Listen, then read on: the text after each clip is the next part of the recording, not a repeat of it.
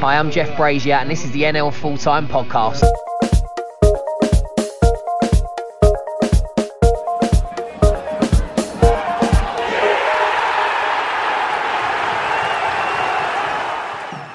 Welcome to this week's NL Full Time. I'm Luke Edwards, and it's been another action packed week through the whole week of the National League. We had some interesting midweek fixtures as well, and we had a lot of fixtures in the FA Trophy and the National League over the weekend. Joining me as always to look over things it is Rob Worrell. Hello, Rob. Yeah, hi, Luke. Also joining us is Dickie Wharton. Hello, Dickie. Hi, good morning. The standout game in midweek was Wrexham against Boreham Wood, and back to back big defeats now for Boreham Wood, and it's probably maybe a good time for Wrexham to have played them after that FA Cup game last Thursday against Everton, and um, yeah, a big win that for Wrexham. Bit of a disappointment for Luke Garrard's men. And then he went into the big TV game on Saturday, didn't he, against Chesterfield? Yeah, is what what we have to look at with Boreham Wood, as much as they've very much individually, collectively tried to stay very, very grounded.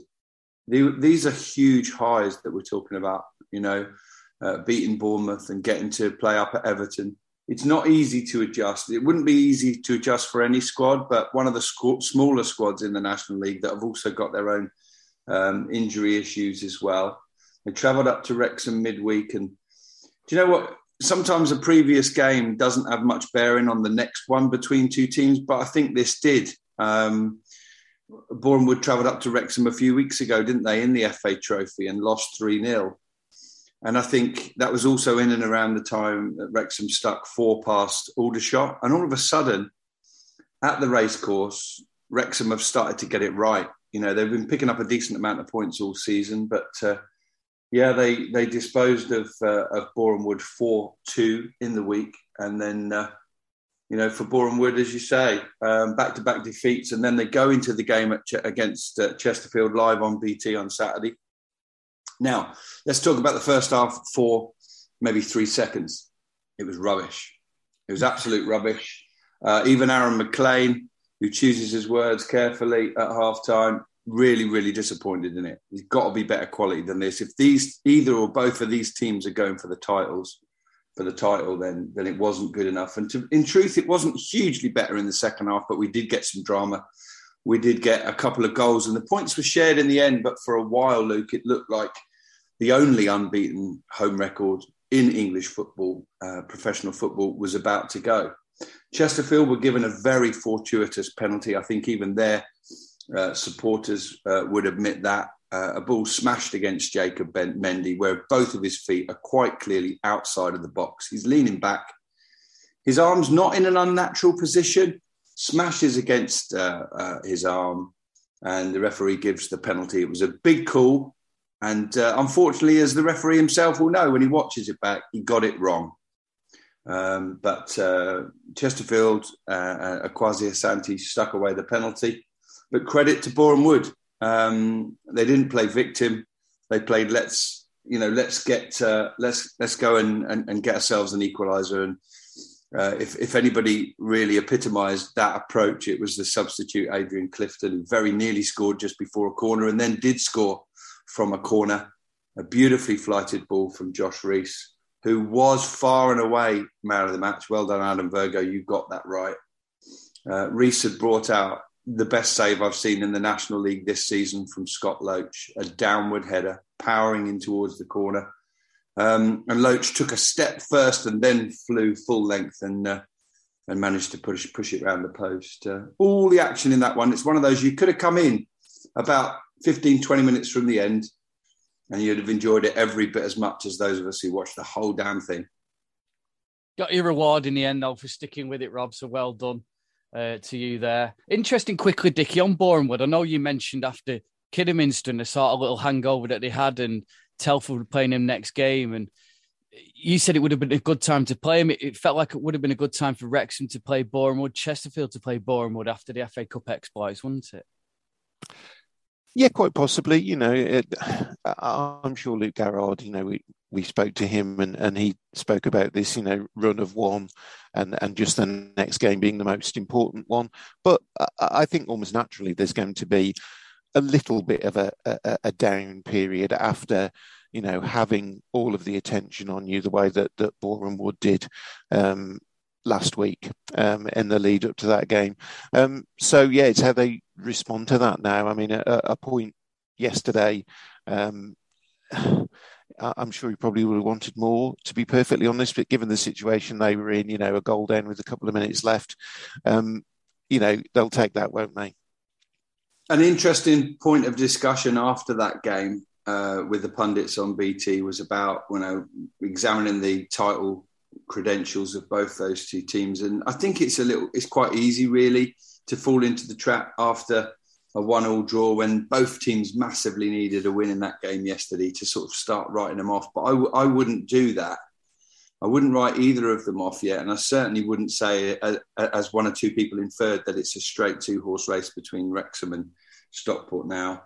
Um, I, there's going to be twists and turns over these last couple of months, and uh, you know, with the eye off the ball, if everybody starts you know, forgetting about teams like Halifax who are in good form and flying, and we'll cover their, you know, their um, exploits over the last week shortly as well. But there, there's a, a, good handful of teams still chasing that title. Uh, and knowing very much that if they don't quite make it, then they want to position themselves squarely in those playoffs. And the and the battle for the playoffs is hotting up as well. But we'll get to that, I'm sure. Yeah, well, you mentioned Halifax, and Stockport and Wrexham didn't play. They played in the FA Trophy quarterfinals over the weekend. We'll get onto that later on. But Halifax are in fourth place there, just three points off second place Chesterfield, seven points behind Stockport with a game in hand. Uh, it was hard work for them. They beat Dover, who are obviously we know are now relegated, but Dover didn't make it easy for them, as you may well expect. In fact, they took the lead through Alfie Pavey for Billy Waters, equalised five minutes before half time and Matty Warburton scored 21 minutes from the end. And at this stage of the season, Rob, it's it's not about performances; it's just about results, isn't it? Just about getting across the line. You know, you it'd be very hard uh, for um, Pete Wild to you know, get the message across in his dressing room before the game. It doesn't matter. It wouldn't matter what he'd said. Those players individually, collectively thought it's Dover at home. This has got to be the most winnable game we've got left in the rest of the season. And then bang, it all goes wrong after 10 minutes. And, uh, and I think that shows a little bit the quality of Halifax yesterday. I mean, the goals were well timed, weren't they? They, they just steadied the ship, got themselves back into it before half time. and then, uh, you know, they've scored a second goal with 20 minutes to go. And Halifax, one of those teams that you would uh, you'd say got a good chance to, to, to just see a game out from two one up with 20 minutes to go. And they just keep rolling along. Yeah, they've got their three points there in that one. And uh, the thing is, Pete Wild is a very good manager. We all agree that. Anybody you talk to now, he will have learned a lot from the last couple of seasons, and uh, he'll still know the pain of those playoff defeats. And uh, uh, and, and as much as we talk about them going under the radar and surprising people, Halifax have been in and around that top seven as much as any other team this season. Um, and when you look at the table, they've hit the 60 point mark now after 30 games. That is fantastic. Averaging two points a game over 30 games, absolute quality from Halifax, and they are very much in it. Yeah, don't rule them out. I think it's a case of if you stop putting Wrexham, you rule out Halifax at your peril. You, it may well come back to bite them, but but who knows? Uh, Grimsby, they're in the last playoff spot. They got beaten in midweek, but they bounced back with a 2 0 win at Yeovil. Sean Scannell and Emmanuel Dieseruvwe scoring his second in three games. And they took advantage of other teams playing in the trophy, like Bromley and Solihull Moors. So a good win there for Paul Hurst's men. Again, quietly going under the radar. Just when you think maybe they're putting a run together, though, Grimsby, they're one of those teams that then go and lose a couple and drop out of the playoffs again. Yeah, I think it's going to be fascinating, isn't it? With smaller teams like Halifax, Boreham Wood, and Solihull Moors looking slightly more uh, assured of their playoff place, at least come the end of the season. Um, there's a couple of big clubs that keep swapping places and. Uh, and, and just on the edge of it there with Grimsby and Notts County, and one of those big clubs could miss out, couldn't they? Uh, but for Grimsby, despite improved form generally across a number of games of late, they haven't quite been able to penetrate that top seven, and they did yesterday. They've played uh, a game or two more than than most of those sides, um, but uh, they're very much in the hunt. Uh, but I would say, yeah, for sure, uh, with the games played and, and 12 points off the league, Grimsby are very clearly battling for a playoff place. Another team hoping to get in the playoffs. It's a tall order for them. Uh, a Torquay. I know you had a close eye, eye, Rob, on their game at Kings Lynn, didn't you? I did. Um, unusual circumstances that meant, meant, with Aldershot not having a game, that um, I uh, I very nearly actually went went to the game. Very nearly covered the game for for for BBC. There was a request went in, but I was just finishing a short break myself, and it didn't quite pan out. But I kept an eye on the uh, on the on the result on the game itself, and uh, uh yeah, Torquay it's fascinating, isn't it? We just tried, I think, a week or two to say that that might be it for Dagenham and that might be it for Torquay. And uh, then they go uh, bang, bang, couple of wins. And you just look at it and you wonder. There is, um, you know, uh, a, a, six point gap for Dagenham and a, uh, an eight point gap for, for Torquay. And it would be a very, very tough ask. What you'd need from one of those teams is probably to win 10 of their last 12 and then hope that one or two of those above them just slip up in their form a little bit. But uh, it's interesting to note that, um, you know, those sides are, are, just starting to pull wins. In. I mean, Gary Johnson won't be giving up, will he? Um, that's for sure. Uh, but there's a lot of points, a lot of teams above them. Uh, and, and the standards are going to be high over the rest of the season. Not out of it. Um, probably the next time they lose, if they lose in the next couple of weeks, you might just about be ready to draw the line. For Kings Lynn, obviously their struggles continuing. There's some really interesting comments about the referee. Now, it's not from a fan, not from the manager, but from the chairman, Steve Again? Cleeve. And I want to get your, uh, your, your thoughts on it, guys. Should a chairman be sort of criticising a referee on Twitter? Well, he's got previous. Um, you know, uh, and he divides opinion. Stephen Cleeve, I've, I've, I've found him to be very engaging. When I've met him on a couple of occasions, he's done a little chat for the podcast, hasn't he? But he does tend to very publicly uh, call out things that aren't right. That's his nature. That's his character. He's uh, no shrinking violet. I've not seen the quote, so I don't want to talk about it individually. Uh, maybe you've got a quote. I don't know, but uh, obviously it's going to touch a nerve with him because we know, don't we, that some of his previous rants this season have been about key refereeing decisions that were wrong. Um, and, um, you know, it will have hurt. Kings Lynn now, they're in the last throes of their fight to try and avoid this relegation, and they need every key decision, they need every point to come their way.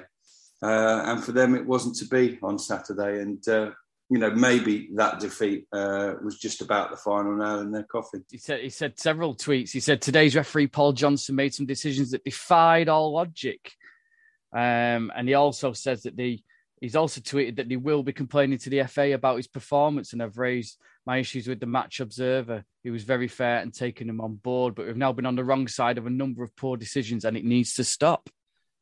Yeah, I mean the reality is every single referee gets assessed uh, almost every week these days, as I understand it, you know, um, and uh, their performance ultimately, whilst it goes unnoticed by the clubs and the teams and the players and the managers and the chairman, um, their performances are monitored.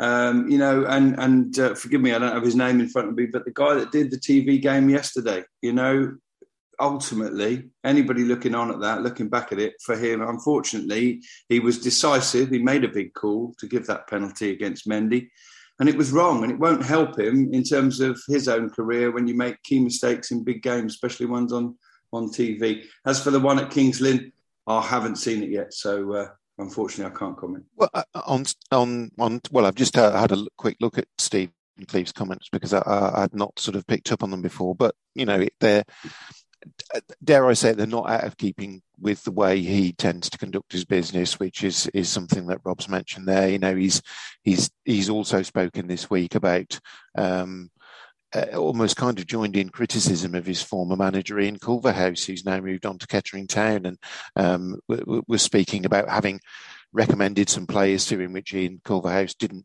take on board. And, um, you know, I think I've seen some comments in response to that. Lee Fowler commented and said, you know, when a chairman starts getting involved in running the football side of things and the selection side of things, he, he sees that as a, a potential signal of, of, of problems. And um, I just, I, I think Stephen Cleeve, in, in, the, in, I wouldn't say in the best possible way, but he just sort of can't kind of help himself really. He's he's very um, engaged with what is going on at Kings Lynn, and I'm sure he wants the best for them. And and when things don't go their way, unfortunately, he does have you know this uh, habit of, of speaking out, possibly speaking out of turn.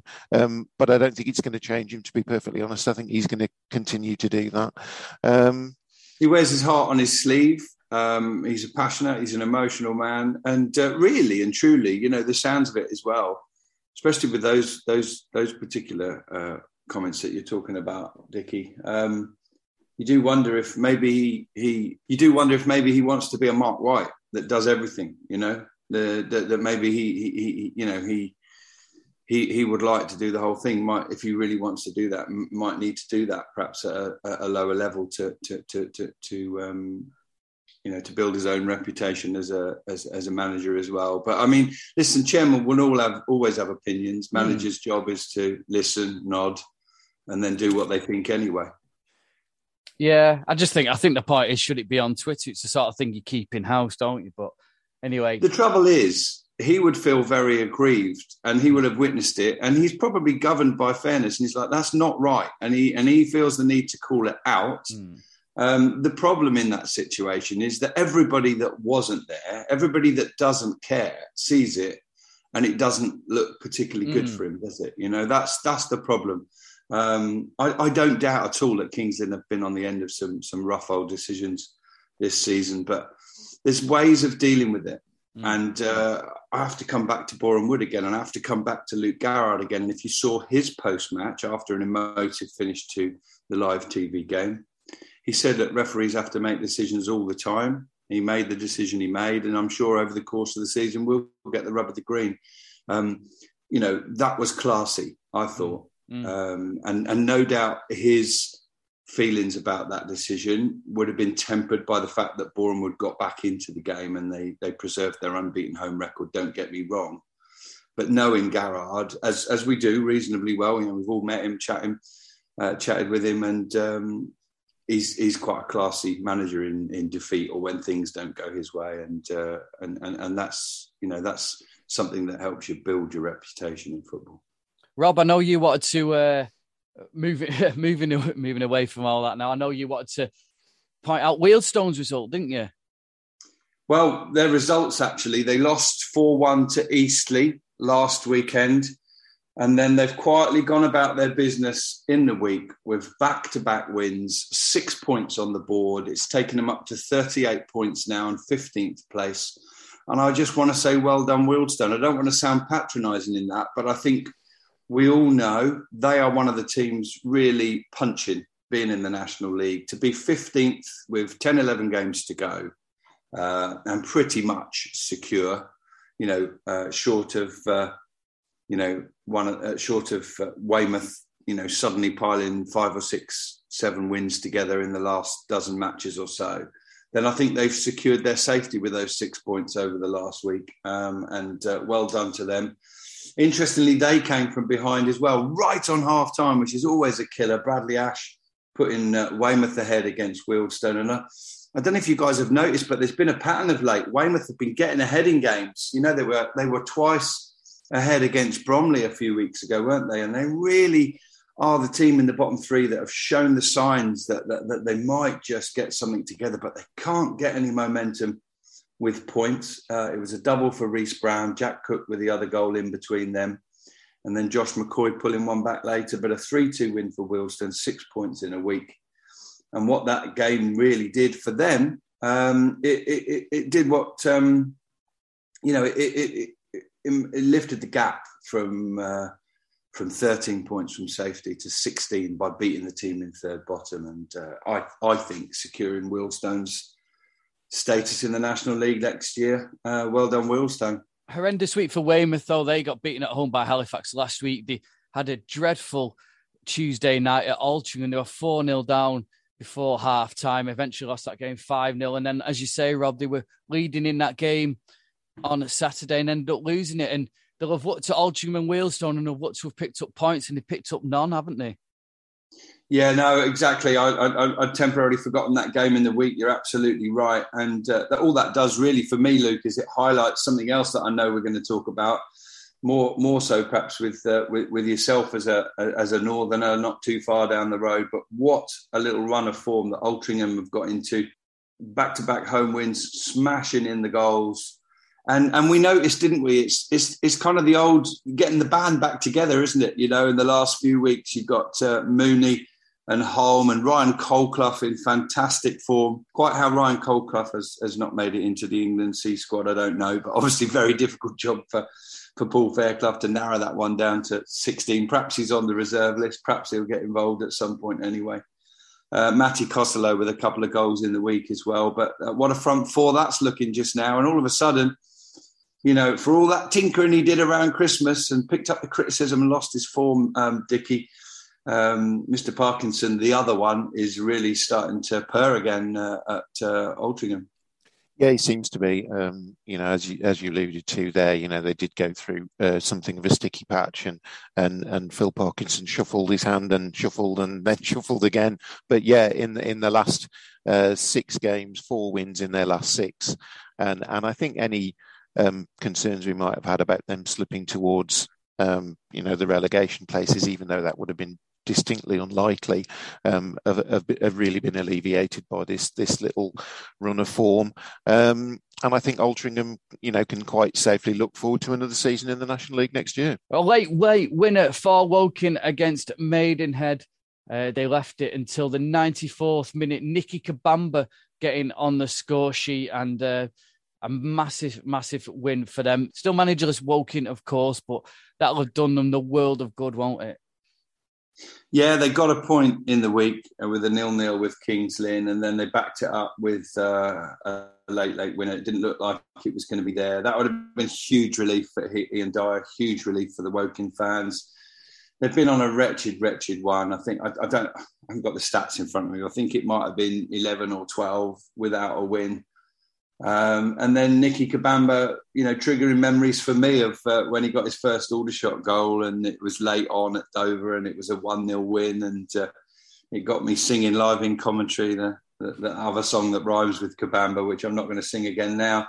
Um, and and and Woking very much got that moment, and uh, that's a feeling they haven't had for a while. Um, I, I, you know, their their their place is pretty much secure in the National League next season. It's just a matter of who comes in and when. Um, but a, a, a, really decent three points for them. And, and unfortunately, the old criticisms of uh, of Maidenhead are going to come back, aren't they? You know, for all their resurgence and their decent results against the big boys recently, they've gone and lost in the space of uh, four days to Wealdstone and Woking. And uh, poor old Alan Devonshire will be scratching his head again, won't he? Yeah, absolutely. Yeah, inconsistency blighting Maidenhead. Well, before we look at the North and South, there was the FA Trophy quarterfinals. We're getting to the business end of that competition. Some big teams still in it on Friday night. Notts County faced Wrexham. They played on Friday night because Nottingham Forest were at home on the Saturday. And Notts County went ahead through Connell Rawlinson, but Dan Jarvis and James Jones got the goals to send Wrexham through to the semi finals. The other three quarterfinals were played on Saturday. Bromley beat Solihull Moors by three goals to one, and they had to come from behind in that one. Callum Maycock gave Solihull Moors an early lead in that one. Two goals from Michael Cheek, and then James Alabi with the goals there. Yeah, just a quickie on that one. A brace for Michael Cheek, and as much as he's been, you know, racing away this season with the goals in the National League, and we said good old Michael Cheek doing it again. He's had a quietish period, hasn't he? So. Um, obviously those uh, that brace coming on the back of him being named in the England C squad. Um, something that I've got to say, Luke, you called when we talked about you know what way would Paul Fairclough and, and, and Mick Payne and that what, what what way would they approach it? You know, and would they say to somebody like a Michael Cheek who's been you know double figures four or five seasons running this league? Would they actually turn around and say, "Yeah, on the back of all that, you warrant with the no age restriction, you warrant being in that side"? Um, and it feels right, doesn't it, Michael Cheek being in that squad? Absolutely, yeah. And um, hopefully he'll do himself justice when they take on Wales at the end of the month. Uh, it comes to a win for Stockport County. They brushed aside Needham Market. A few changes made by Dave Challinor, but they were 3 0 up by half time. Two goals from Alex Reid and one from Jordan Keane. See the Hatters through to the semi finals. The most dramatic game was down in East London. Dagenham and Redbridge faced National League side, National League North side York. Uh, Paul McCallum gave Dagenham and Redbridge the lead on 15 minutes, considering his recent goal scoring form. We got a couple of midweek as well at Yeovil in the league before a very, very late penalty, the 97th minute from Clayton Donaldson. Now, I've seen a video of this and it's from behind the goal, and the York fans, you can hear this York fan going, There's only five seconds left. There's only five seconds left. And up stepped Donaldson, chipped it down the middle. If, if you could be any cooler, uh, it'd be frozen, put it that way. But he chipped it down the middle. It went to penalties, and York ultimately got through on penalties. And Dicky, what a result that is for York, considering their recent resurgence. Yeah, I think given York's recent form, we we maybe shouldn't be um, entirely surprised. But you know, the, the dramatic nature of that game is is is the, the, standout feature yesterday. You know, a penalty in the seventh minute of injury time, and then to take it the way that Clayton Donaldson did, um, you know, to, to, to take it into the, the shootout is is quite phenomenal, really. And then a save from Pete Jameson in the shootout. There were there were a number of uh, unconverted penalties in that shootout, but we got into sudden death, and yeah, Pete Jameson was the hero for York City. Um, John Askey won National League North Manager of the Month for February for a fantastic run in the league. They stayed in seventh place uh, in in the league off the back of that result yesterday as well, because other teams behind them um, weren't able to make up enough ground. So, you know, from from the point where they, they dispensed with the services of Steve Watson and John Askey came in. I think there were some people perhaps weren't very inspired by by the idea of John Askey as manager, but you know, very quietly and in just the, the way he does, he's got York City going in the right direction. Yeah. why not be inspired? And why not be inspired by a manager that got a team promoted out of the National League to the Football League, whatever it was, five seasons ago now? Um, and just a juicy looking semi final um, four teams in the semi final York City, Stockport County, Wrexham, and Bromley. Um, and obviously, three of those four sides, very big clubs at non league level. You could see a big crowd at, uh, at Wembley if, if two of those three get through. And they're, of course, to spoil the party in the way that they do and potentially return you know, for the for the second time uh, in a number of years um, to Wembley in the trophy final will be Bromley, and they've got previous and they'll want to go one better this time if they get there, of course. We're going to look first at the National League South, and in the National League South, Rob, last week we had Marc, we had Marc White, and he was held his hands up after their defeat to Dartford, said he got it wrong. Well, they bounced back in dramatic style, didn't they?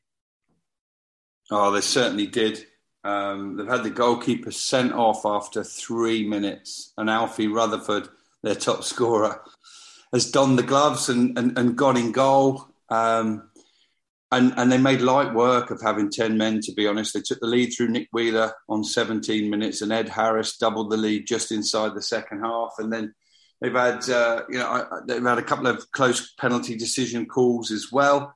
Um, and, and, and you're thinking that, you know, they've cruised it, and then bang, you know, Josh uh, Nembard uh, gets a goal back, you know, with nine minutes to go, and all of a sudden they're hanging on. Um, but um, it, it, was a quite unbelievable and remarkable three points in the end for Dorking. You know, with ten men for almost the entire game and a striker in goal. Um, had a quick exchange with Marc uh, White about that yesterday. And uh, yeah, he just said, Roy of the Rovers stuff, striker in goal for 88 minutes, unreal. Uh, funny enough, I saw a tweet from uh, Alfie Rutherford as well. He sort of said, Good win. Disappointed I didn't keep a clean sheet though. that's the uh, that's the hunger in him, I suppose, isn't it? He, whether you're a striker who then goes in goal, you're always wanting to to do well, aren't you? Whether it's scoring or keeping the ball out. But um, yeah, he, he would have had to adjust his his own kind of goals for that game, wouldn't he? You know, it wouldn't have been to get on the score sheet. It'd be very unlikely to happen uh, unless he's on pens, of course. But um, yeah, he wanted to keep a clean sheet and didn't. And and he will have felt, wouldn't he, stood in that goal for 78 of those uh, uh, minutes or however many it was, that he, he, might well he might well keep a clean sheet. So he would have been gutted to concede in the last ten minutes, but uh, I think he'd taken uh, three points overall in that game. What made it even better for Dorking was Maidstone slipped up away at Slough. They fell behind to Edon Pruti's opener. And then there was a second goal from Josh Jackman before Juan Luque got a goal back. And there was an interesting tweet from Scotty Davis who said, somebody from Maidstone went, You're celebrating like you've won the, the World Cup. He's like, Well, we've just beaten a very, very good side. So we've got every right to celebrate. But a blow there for Maidstone and a brilliant result for Slough. Yeah, it was um, a big blow for Maidstone. You know, with the previous week's results, they'd actually got to a situation where they were virtually in control of their their own uh, title, uh, you know, ambitions for this season. But it turned out to be a really, really good day for Dorking, actually, because uh, Maidstone weren't the only one of the top sides to lose on Saturday. Uh, Oxford City went down 3 1 at uh, a very, very good Ebbsfleet side who are still on the fringes of that race and definitely in a playoff race. Elliot Romain with a couple of goals for them. Three wins on the spin for Ebbsfleet that now as well. Yeah, they're pulling into form at the right time of the season as well. Uh, Havant and Waterloo, I think, uh, missed the midweek results in that division, but is that perhaps their third uh, win back to back now with a 1 0 win at Dulwich Hamlet? Uh, Manny Duku with the goal there early on in the second half. And the other game, um, you know, from from from those uh, promotion chasing sides, the other team that went down, uh, Dartford, uh, Steve King's lot, despite uh, taking the lead through Greenwich on nine minutes, they ended up getting a bit of a hammering. A couple of goals from Young, um, Alefi Santos and Hanks um, gave Chippenham a four-two win against uh, Dartford, and and if, if if if one sort of game, one scoreline summed up a team uh, that's it for Chippenham Town. Everybody wants to write them off every season, but uh, they get the job done. Yeah, and a, a, big blow for Dartford as well, losing Kieran Mercer to a red card just before half time in that one. Down at the bottom, well, I know we mentioned last week about teams might be sweating if Billericay pick up a couple of results. For boy, did they pick up a result on Saturday? They won 4 1 away at Hungerford Town. I don't know who would have seen that coming, but it was a, a really good result for Billericay and what's been an interesting week off the field for them. Dickie's going to tell us more about that in a minute. But they were 3 0 hmm. up at half time. Nico Muir opened the scoring. Michael Chambers added a second, and then Dylan Gavin added a third right on half time before Greg Halford got a four two minutes into the second half. And Hungerford would have been shell shocked. They got a goal back through Ryan Seeger on 53 minutes, but massive, massive result that down at the bottom for Billericay Town, and that moves them to within four points of Welling and a game in hand. We'll get on with what happened to Welling in a minute, but interesting week, Dickie, for Billericay. So much so that football financial expert Kieran Maguire even tweeted about them this week.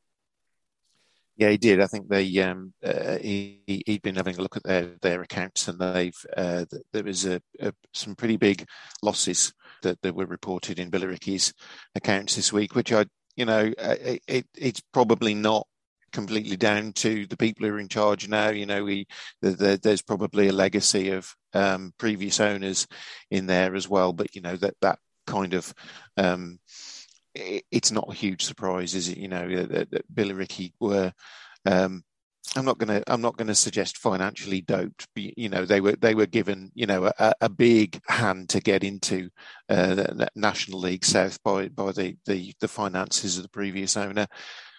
He took those away, and you know now they're facing the consequences, which is is pretty unfortunate, really. But you know, uh, it's it's a story we've heard so many times. Billericay play St Albans at home next week. St Albans are in the playoff places. So that's going to be an interesting game. Both teams have got something to play for in that one. Uh, Welling, they drew 1 1 with Bath. Bath are in a bit of a rut at the minute, as we heard. Still, that long run goes on without a win. Uh, it needed an 81st minute goal for Welling by George Allen to get them the equaliser. But ultimately, it cost Peter Taylor his job, Rob. Well, yeah, I mean, you wonder if the decision was already made there. Um, it's a bit surprising, isn't it? Um, they were they were looking doomed earlier in the season. He came in and, and he pulled them away from trouble. They definitely, obviously, have slipped back. They've slipped out of form of late, um, and they're still very much um, in a fight to uh, to try and avoid that one place drop with Billericay, who, who've uh, who've got the momentum now, and they've got the likes of Welling and Bath in in their sights, and that would have been the best result of the day for Billericay yesterday on the back of their cracking win to see that Bath and Welling are drew, and uh, they'll believe they can get out of this Billericay. Um, as for Peter Taylor, well, his managerial career is long now and it's uh, spanned many, many levels of football.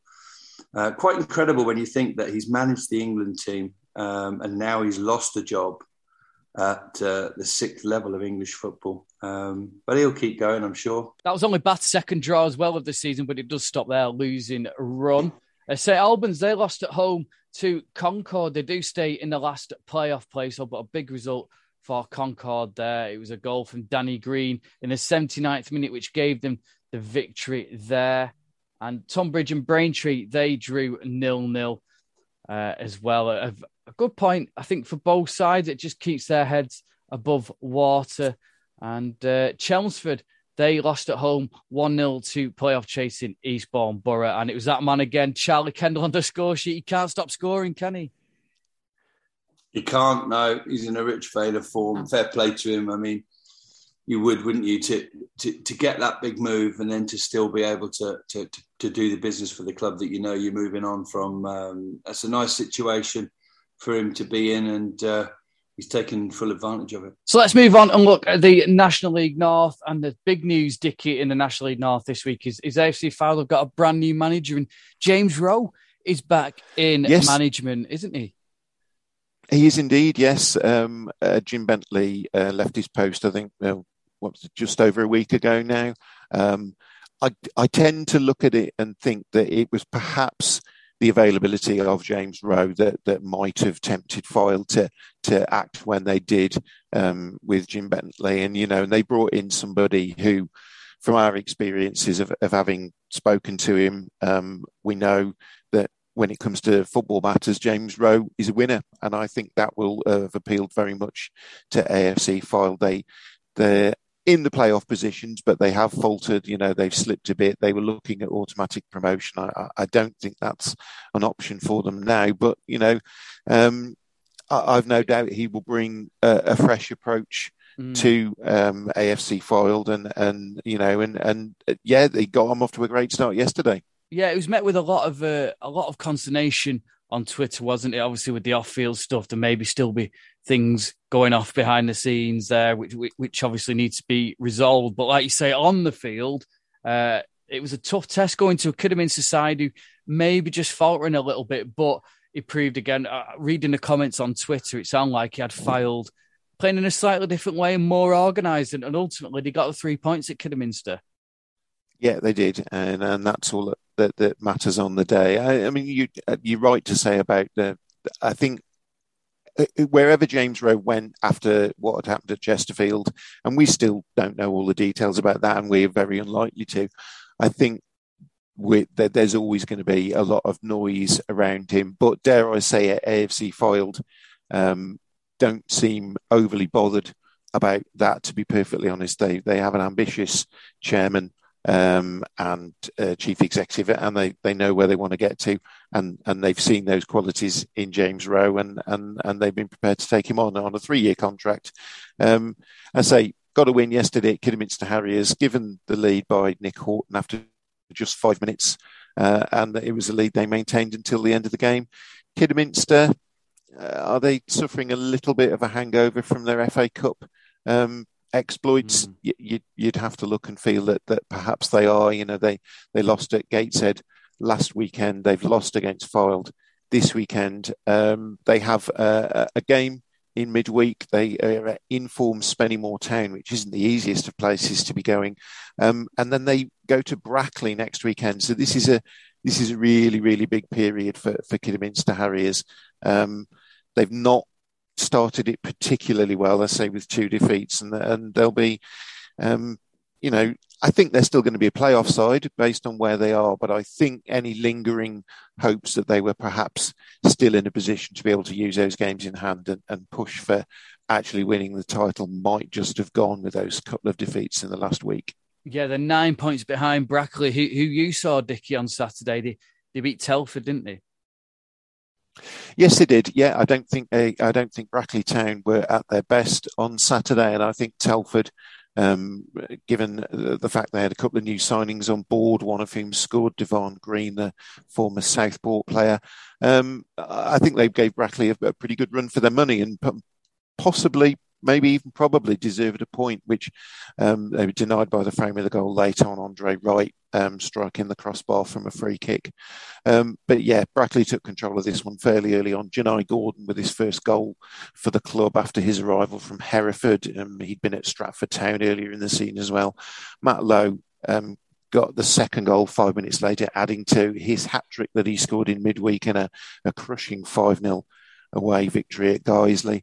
Um, and yeah, it was a, a, a, not entirely satisfied, but um, um, content, I would say, Kevin Wilkin that I spoke to after the game. Kevin, you were just saying there that um, performance today maybe wasn't entirely to your liking, but satisfied with the result. Yeah, hundred uh, percent satisfied with the with the result. Um, I think you know, looking at Telford, they made life really difficult for us today. I, I was able to watch them at um, at Kettering earlier in the, uh, you know three or four weeks ago, and, and you see that you know got capable side with with good players in it. Um, you know they understand the system and the way that they play.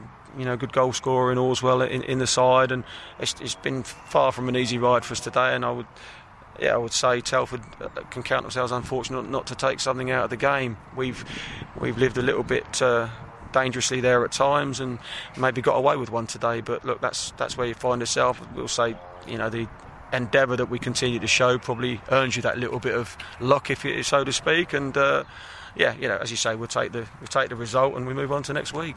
Yeah. Twelve games to go in the season. Um, obviously, you won't need me to remind you of the position because you know you, you, know where you are in the table. I mean, has has the way your team played this season surprised you at all? Have they exceeded your expectations a bit? Um, I don't know if it surprised us. We, we know we know we can be competitive. We, we, think we've recruited well in the summer. We did lose uh, one or two key players, but just finding that bit of belief in, in some of the others that we've had that we're you know working with and trying to progress and make them understand how good and effective they can be. It's been a real positive to us, and you know there's several of those boys that have been with us a, a little while. Equally, we've got a, outside of that, there's, a, there's, there's quite a few that are sort of around the 18, 19, sort of 20 year old mark that hopefully we'll, we'll, you know we've got coming through now that will gain some experience off the back of what we're doing now. Um, and you know we've we took that decision in the summer to, to try and recruit younger players and um, try to work with them and develop them. And hopefully that will prove to be the case. And as we move forward, um, hopefully they can have an impact in, in, what we're trying to do here. Sure. I mean, the, the, the recruitment here at Brackley is something that always strikes me um, very much. You, you, have a core of players in, in your Gareth Deans and um, you know Danny Lewis in goal and things like that, but in as much as you've you know lost players, and I wouldn't say lost because they're players you've sort of like gone and progressed themselves. I'm thinking like Connor Hall a couple of yep. seasons ago is here.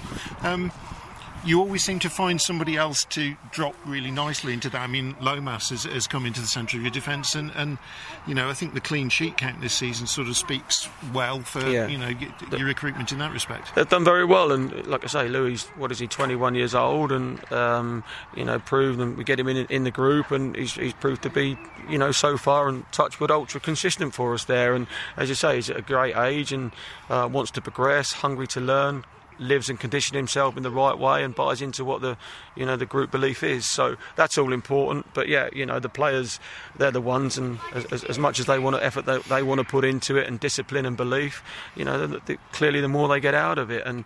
You know, you're quite right. We, you know, we lose Alex Goodyear, um, who, who, you know, done very well for us. You know, Connor Hall, we lose, it goes into full time football. Thierry Ordell, and we've we've had to try and replace these players. And yes, we've we've we've kind of kept a backbone to, to what we are, but certainly it's not easy to, to keep finding players that are going to fill the boots. But I think it, credit to the you know the staff that I've got around me and, and the people at the club that, that back us and, and um, you know the discipline and, and uh, togetherness that, that, that, you know that we show and, and that, that, sort of team ethic and everybody buying into that is, is is key and paramount to them you know progressing within their careers.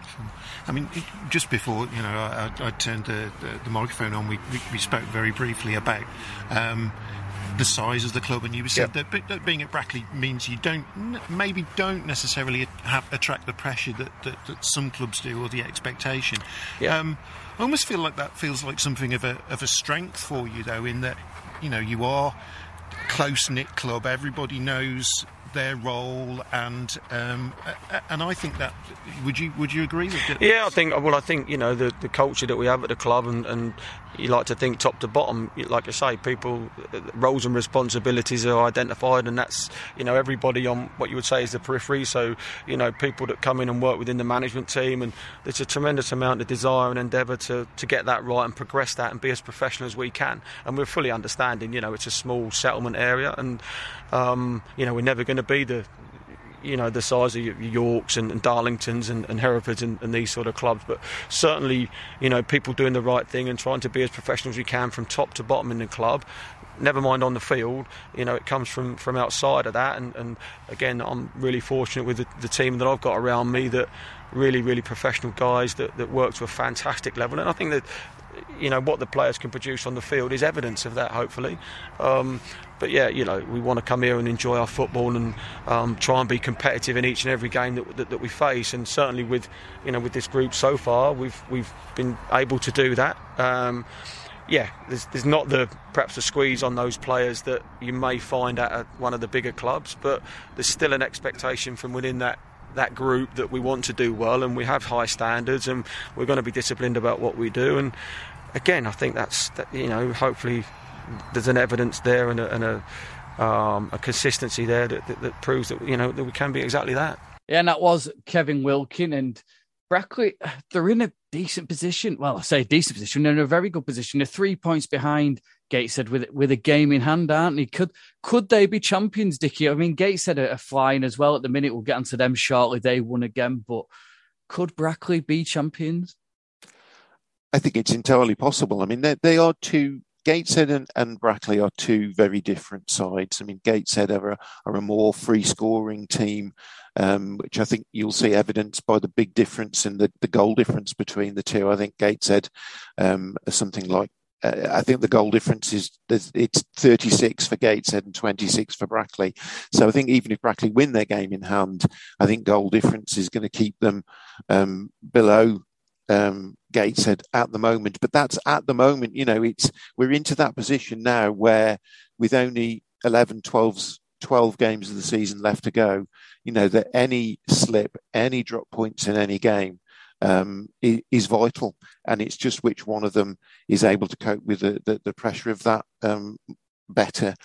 Uh, having spoken to Kevin Wilkin yesterday, you will have heard that in the in the interview there he's very keen to play down, I think, expectations around Brackley. Um, I think privately that won't be the case. That you know that, that having got themselves into a position, they they will.